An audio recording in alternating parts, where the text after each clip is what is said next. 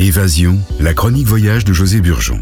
Bonjour à toutes, bonjour à tous. Et alors en grec, eh bien c'est Kalimera, puisque nous allons en Grèce, un pays inondé de lumière et de soleil, et plus particulièrement à Athènes. Et après un excellent vol de Aegean Airlines au départ de Bruxelles National, l'Airbus A320 se pose sur l'aéroport d'Athènes. Notre première visite est l'Agora et son musée. Durant l'Antiquité, l'Agora qui est situé au pied de l'acropole. tout le monde connaît l'acropole d'Athènes certainement. Bien, c'était le centre de la vie politique, la place du marché et le lieu de rencontre où l'on discutait notamment d'affaires, de philosophie également. Au pied de l'acropole, je vous conseille de visiter le musée des instruments de musique. C'est vraiment très intéressant. Il faut aussi se rendre au nouveau musée de l'acropole. C'est vraiment le must de l'histoire de l'art grec et c'est vraiment au pied de l'acropole ce nouveau musée. L'Electricos, c'est une sorte de RER e qui relie la jolie place de Monastiraki, près du vieux quartier de Plaka. Là, je vous conseille Plaka pour euh, les tavernes, l'ambiance le soir.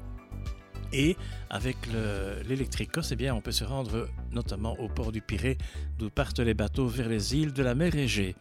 Avec le métro au départ de la place Syntagma, si on traduit ces places de la Constitution, c'est la place certainement la plus élégante avec le vieux palais royal, actuellement le Parlement.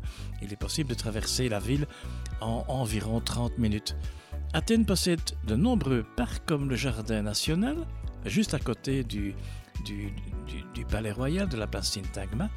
Non loin de la place Syntagma se trouve le musée Benaki, et le musée des Cyclades. Je recommande ce musée des Cyclades, c'est vraiment magnifique. C'est plus ou moins les 30 minutes à pied. Sur un roc de 4 hectares, l'acropole domine la cité qu'elle protégeait et l'attique de 92 mètres.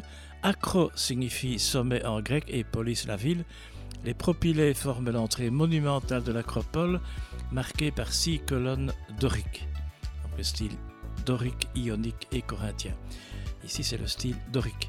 Chaque bloc monolithe pèse 20 tonnes. Cela représente 20 ans de travaux environ avec des ouvriers payés par le gouvernement. Et j'ai relevé ici une citation de Lamartine qui comparait le Parthénon au poème de Pierre le plus parfait jamais composé. Et ce temple dorique est un miracle d'harmonie inspiré par Phidias pour la frise et réalisé par Ictinos et Callicrates sur l'ordre de Périclès en 447 avant Jésus-Christ. Juste en face se trouve l'Erectéon, qui se trouve près du mur nord de l'acropole, vraiment face au Parthénon.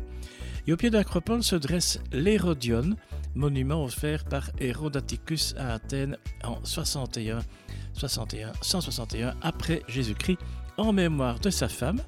Et le premier théâtre du monde, c'est le théâtre de Dionysos qui se trouve au pied de l'acropole.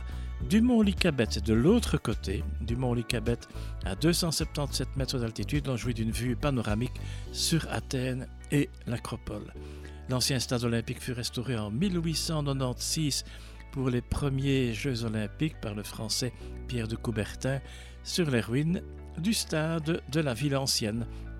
Pour les amateurs de football, bon, il y a plusieurs équipes, mais je vous conseille, si vous allez euh, au Pirée par exemple, vous arrêtez euh, près de l'Olympiakos, hein, c'est un magnifique stade.